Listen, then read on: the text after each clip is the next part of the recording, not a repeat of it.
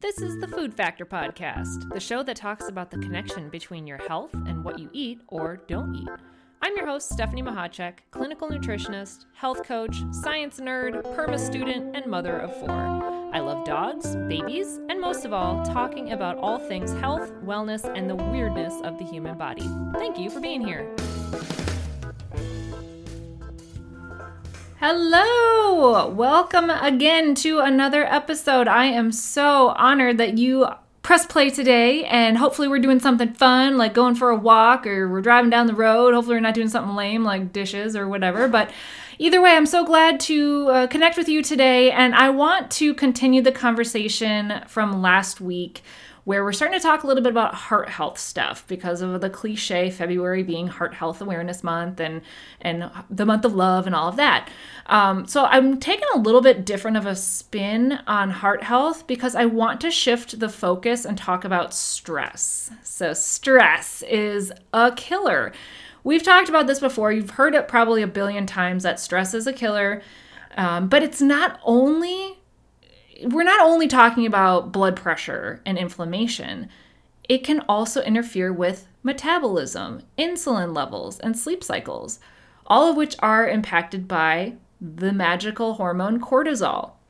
So, I want to spend a little time today talking about cortisol, um, kind of as like a roundabout way of talking about stress and heart health uh, because cortisol there's there's a nutritional component to cortisol and how to manage it. And i wanted to kind of also answer a couple of questions that i've gotten in the past about nutrients and how nutrients and nutrition and foods are there any foods that can help with stress? So we're going to tie all that together, but first I want to talk about cortisol. So, cortisol is one of these stress hormones that is released when your body or your mind is in a stressful situation. Your body doesn't know the difference, so whether you're thinking about something stressful or you're physically seeing something stressful, your the response is the same. So it's actually very beneficial in that regard. It's it's a protective. It's meant to protect your body in the short run uh, it's very protective and helpful. In the long run, though, it's toxic. So let's kind of kind of talk uh, take a step back here and talk about that. So cortisol creates stress in the body, which leads to higher inflammatory markers in the blood. You can actually measure this in your blood. Higher blood pressure is also a, a kind of a side effect of cortisol.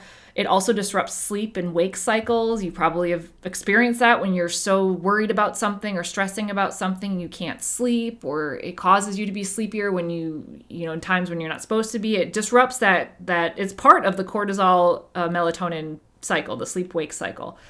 Um, also causes, like I mentioned, metabolic issues, um, digestive disruptions like constipation or diarrhea, and so many more issues if, if you have elevated cortisol for the long term. So let's talk for a second, uh, real quick, about the digestive part of it because I get a lot of questions around digestion a lot and I love talking about it. So, from the perspective of your body, it uses cortisol to help either fight or flee something, right? It's the whole fight or flight response, it's part of that response. When you're about to fight something, you don't need your body simultaneously digesting your breakfast it's a lot of energy that kind of is involved with digestion. And to your body the most important thing is usually uh, or is using available resources to fight or flee. So all the energy goes to muscles or your heart. You know heart you you'll notice that your heart rate increases to be able to provide blood and oxygen and nutrients to the working muscles if you're going to be running or if you're going to be fighting something. That's what it needs when you're fleeing something, it's kind of the same thing. You don't need to be digesting food while you're running from a bear. In fact, I mean, your digestive system may clear itself out rapidly if you're running from a bear, but digestion is, for the most part, halted when you're under stress. So, what do you think happens when the threat is not a bear, which is relatively short lived, one way or the other, anyways, if you think about it? What if the threat is long term, like a job you hate or family issues or finances. If the threat is long term, the response to that threat can be long term as well, which means certain systems that aren't top priority in a fight or flight situation get moved to the back of the line. right? So we we see this a lot in people who have depression or anxiety or other like if you have a high stress stress situation like a stressful job, they usually have dysregulated digestion. It's super super super common. So you can ask yourself, well, why? Why is that so common? And if you think about what we just talked about, it's due to the stress response. Well, sometimes it's, it can sometimes be due to the stress response. So if that cortisol is constantly elevated, it's suppressing the digestive system. It can also be due to hormone imbalances, motility issues, which is regulated by hormones, um, different you know gut bacteria things. There's a lot of research coming out on gut bacteria and uh, brain health, um, which is fascinating. I'll do a whole episode on that. Um, and then it can also be due, of course, to food choices made while under stress. So if you're under stress or if you're in a stressful job and you're not eating in support of nutrients and it's it, your your food is dysregulated you're eating poor quality foods all of that tie into digestion so we went on a little sidetrack tangent about digestion and stress because it's it's linked, and of course, di- uh, stress and other areas like heart health and all that are are linked as well. But I wanted to kind of paint that picture for you if you are under stressful situations, and also notice that your digestion is out of whack as well. So, what do you do if you are under stress? I get asked a lot if any foods can help reduce stress, and there definitely are. But this is one of those rare situations where I tend to think food is a band aid. I know, shock and awe. You will not hear me say that often because food is the most important factor in our health. I named my company after that. I, I believe that to the core. But think about it. Yes, there are nutrients your body needs to help it kind of better handle stress. But until the root of the issue that's causing the stress is resolved, those nutrients are simply a band aid. It's not going to cure the stress. So, the first thing I say to clients or other people that I talk to who tell me that they're under, they're either like stress eating, which is a total different conversation, or if they're under a lot of stress, the first thing I ask is, what do you do to manage stress? What ways do you manage it? You can't always eliminate stress. Um, we we many times it's completely out of our control. But how are you responding to it? How do you take care of yourself so you can deal with the stress? If that's not part of the plan, then that's where you need to start. It doesn't always have to be, you know, bubble baths and massages. Stress management could be going for a walk in nature or watching a funny video or, you know, going to a boxing class or one of those smash rooms, which I really want to go to. I like to have people find also in the moment stress reducers as well as stress reducers they can do after a long day or a week. So in in in the moment stress reducer maybe uh, imagining something peaceful or counting to 10 like we tell our kids to do or um, immediately shifting your focus to something that you're excited for even though you know yes this stressful situation is crummy but i'm super excited for this weekend or whatever it can really help to lower the stress those are the ones that you can do and kind of nobody would notice. so if you're like getting yelled at by your boss or something, it's not like you're gonna go, bye, I'm out for a walk with nature. Um, you can do those more subtly. But those can be enough to lower your blood pressure and your stress your stress response in the moment. So let's talk about nutrients to get because this is a question like I said I get a lot and let's talk about some that help your body handle stress. Again, just by having a certain nutrient, it's not going to eliminate your stress, but it's going to help your body handle stress and it's going to help minimize your stress response.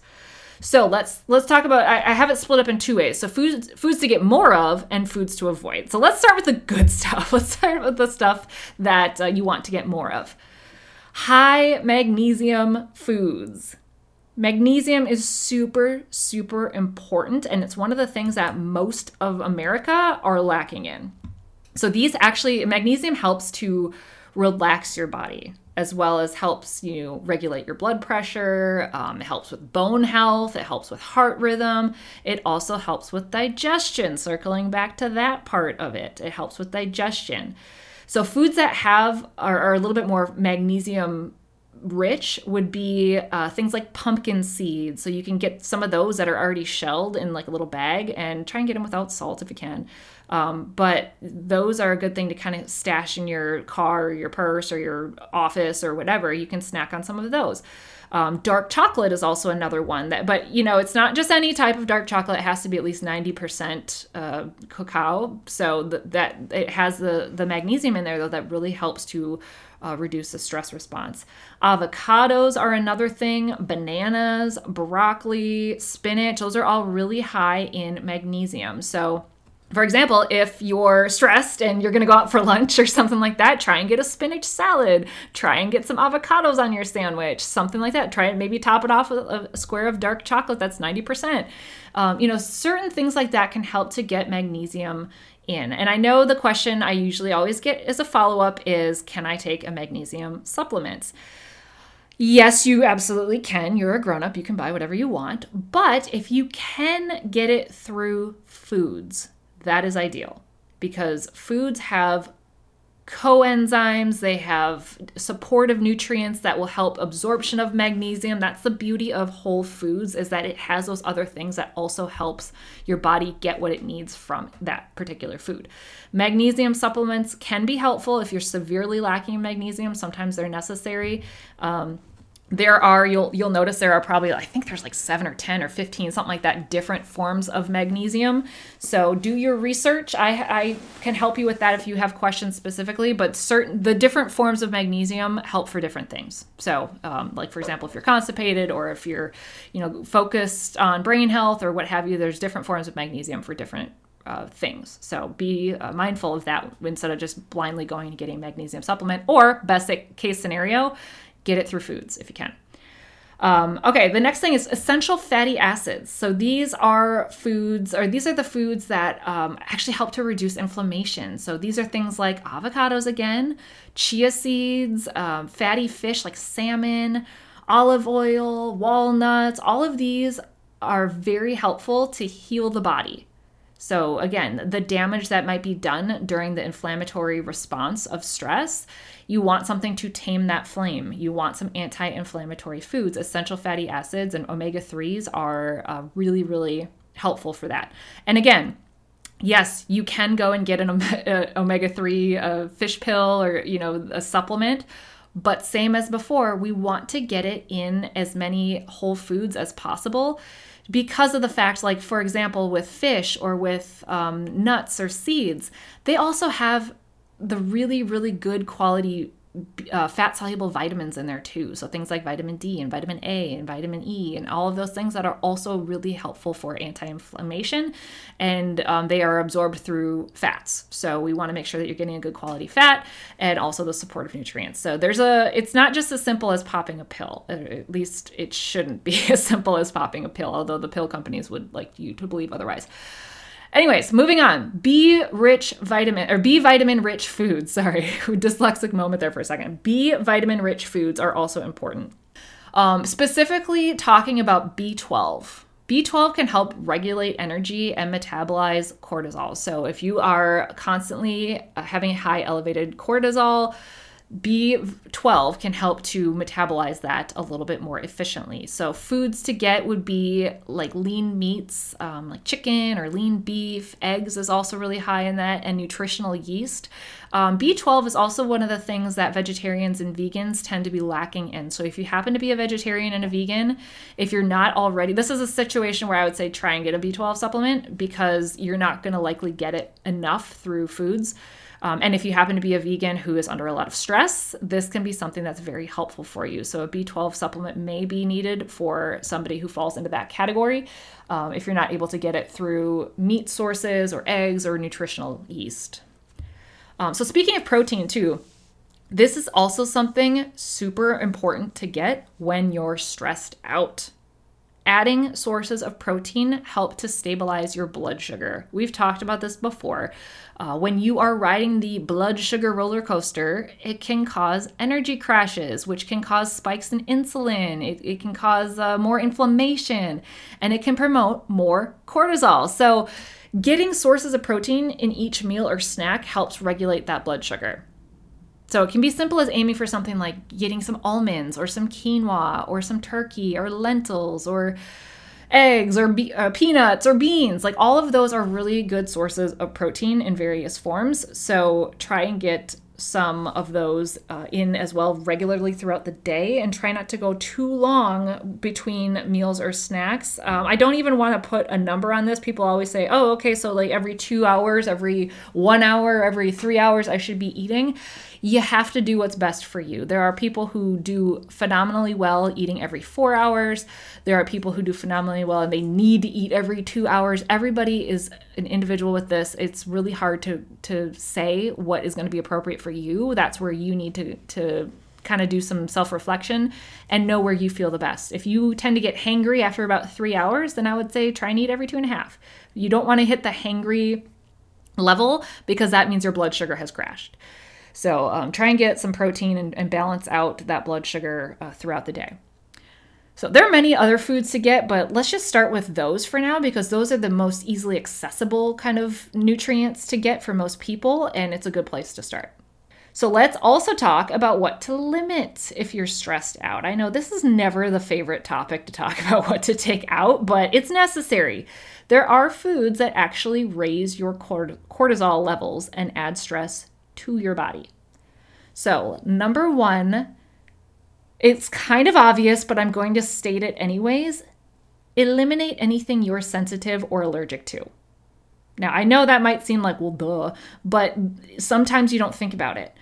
And if they're, um, you know, if, especially in sensitivities, allergies are usually something that I don't have to tell people to eliminate from their diet. Usually that's like they're good with that. But if you're sensitive to things, or maybe you don't realize you're sensitive to things, that can be a little bit trickier.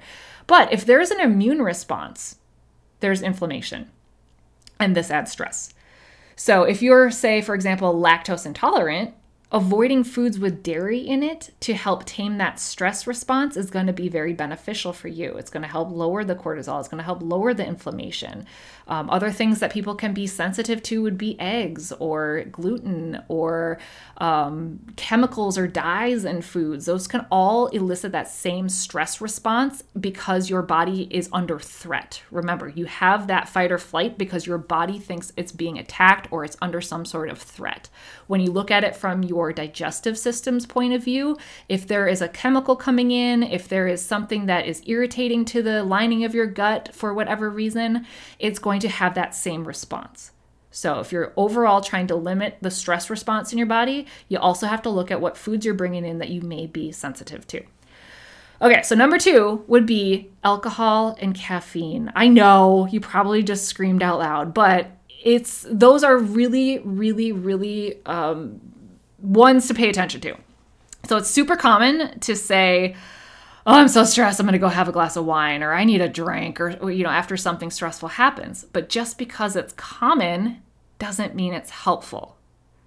So these can actually raise cortisol levels and further the stress response. And of course, it can also impact your sleep, which then impacts your hormone balances and energy levels and all of that kind of gets thrown off course if you have a lot of alcohol and or caffeine in your day.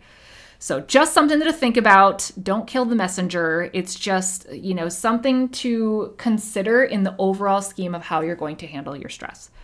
Um, the number three would be high sugar foods and drinks. You know, I had to throw this one in there you may have learned at some point in your life that a response to stress is eating sugar. Many of us have adopted this principle. It's a coping strategy, right? We th- think we need it. We may even crave it after something stressful happens. Many people who call themselves stress eaters are referring to eating a lot of sugar foods or drinks after a stressful event happens. Um, sometimes it's it's sodium related or crunchiness too, but a lot of times it's sugary stuff. But sugar is actually perpetuating the problem. It throws off glucose, it causes insulin to spike up, and it further promotes cortisol disrupting the gut bacteria, and it can lead to sleep issues. So, not even touching, not even touching on the fact that there are also self esteem implications that it causes. Some of us, you know, after we overdo it on sugar, it starts a whole vicious cycle. And, um, you know, that's kind of a whole nother topic to talk about, but that can further your stress. So, those are just three ones that kind of came to my mind when I was putting together this list. Of course, there are more, but if you can start there with the ones to kind of limit, and if you can start there with the ones to kind of add in, um, that would be a, an excellent place to get started with that. So, hopefully, that was a little bit helpful if you're under stress. So, let, let me kind of recap or summarize. So, number one, stress is a killer. It causes hormone imbalances as well as whole body systems to be suppressed. You know, and I didn't even touch on the fact that uh, not only is your digestion suppressed in times of high elevated stress and, and long term chronic stress, so is your reproductive system. So just think about that for those who are having fertility issues. Not to say that simply by lowering your stress and and you know getting some of these things in your diet that's going to magically improve fertility. There's a host of reasons why fertility issues are happening, but that is one I would highly encourage people to start with. Is there a way that you can lower your cortisol, lower your stress? Can you get in some healthy, nourishing, supportive foods if you are um, going through infertility? So, number two would be developing a healthy way to cope with stress. It's going to be key for you for lasting health. We have to find those ways to manage our stress.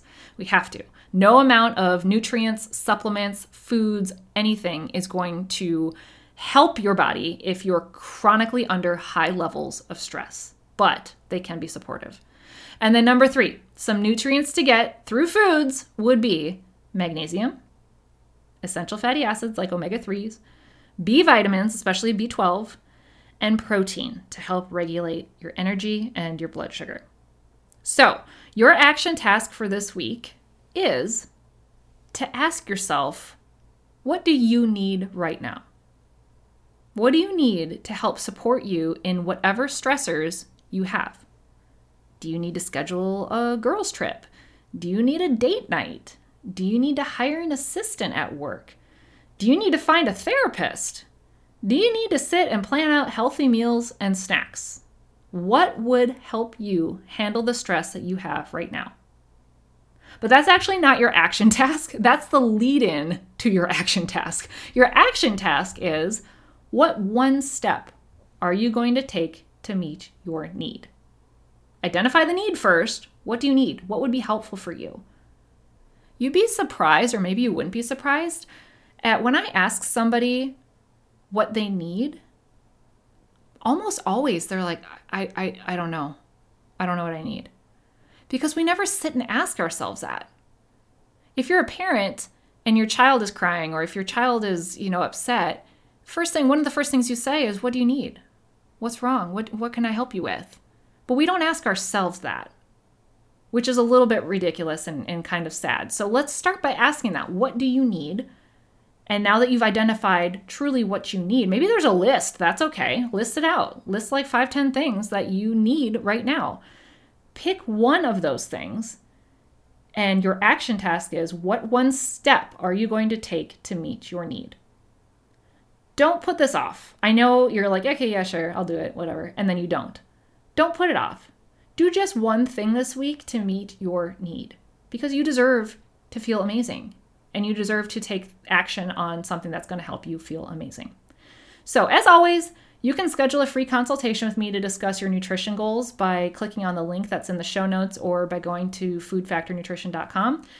If you found this episode helpful in any way, though, I'd be so honored and so grateful if you left a review so that it helps other people know that the show is even here and that it exists. Um, or you can you can share it with somebody, uh, pass on the link to somebody that you think might value or might benefit from hearing some of this information. But thank you so much for listening and have a wonderful rest of the week. Bye.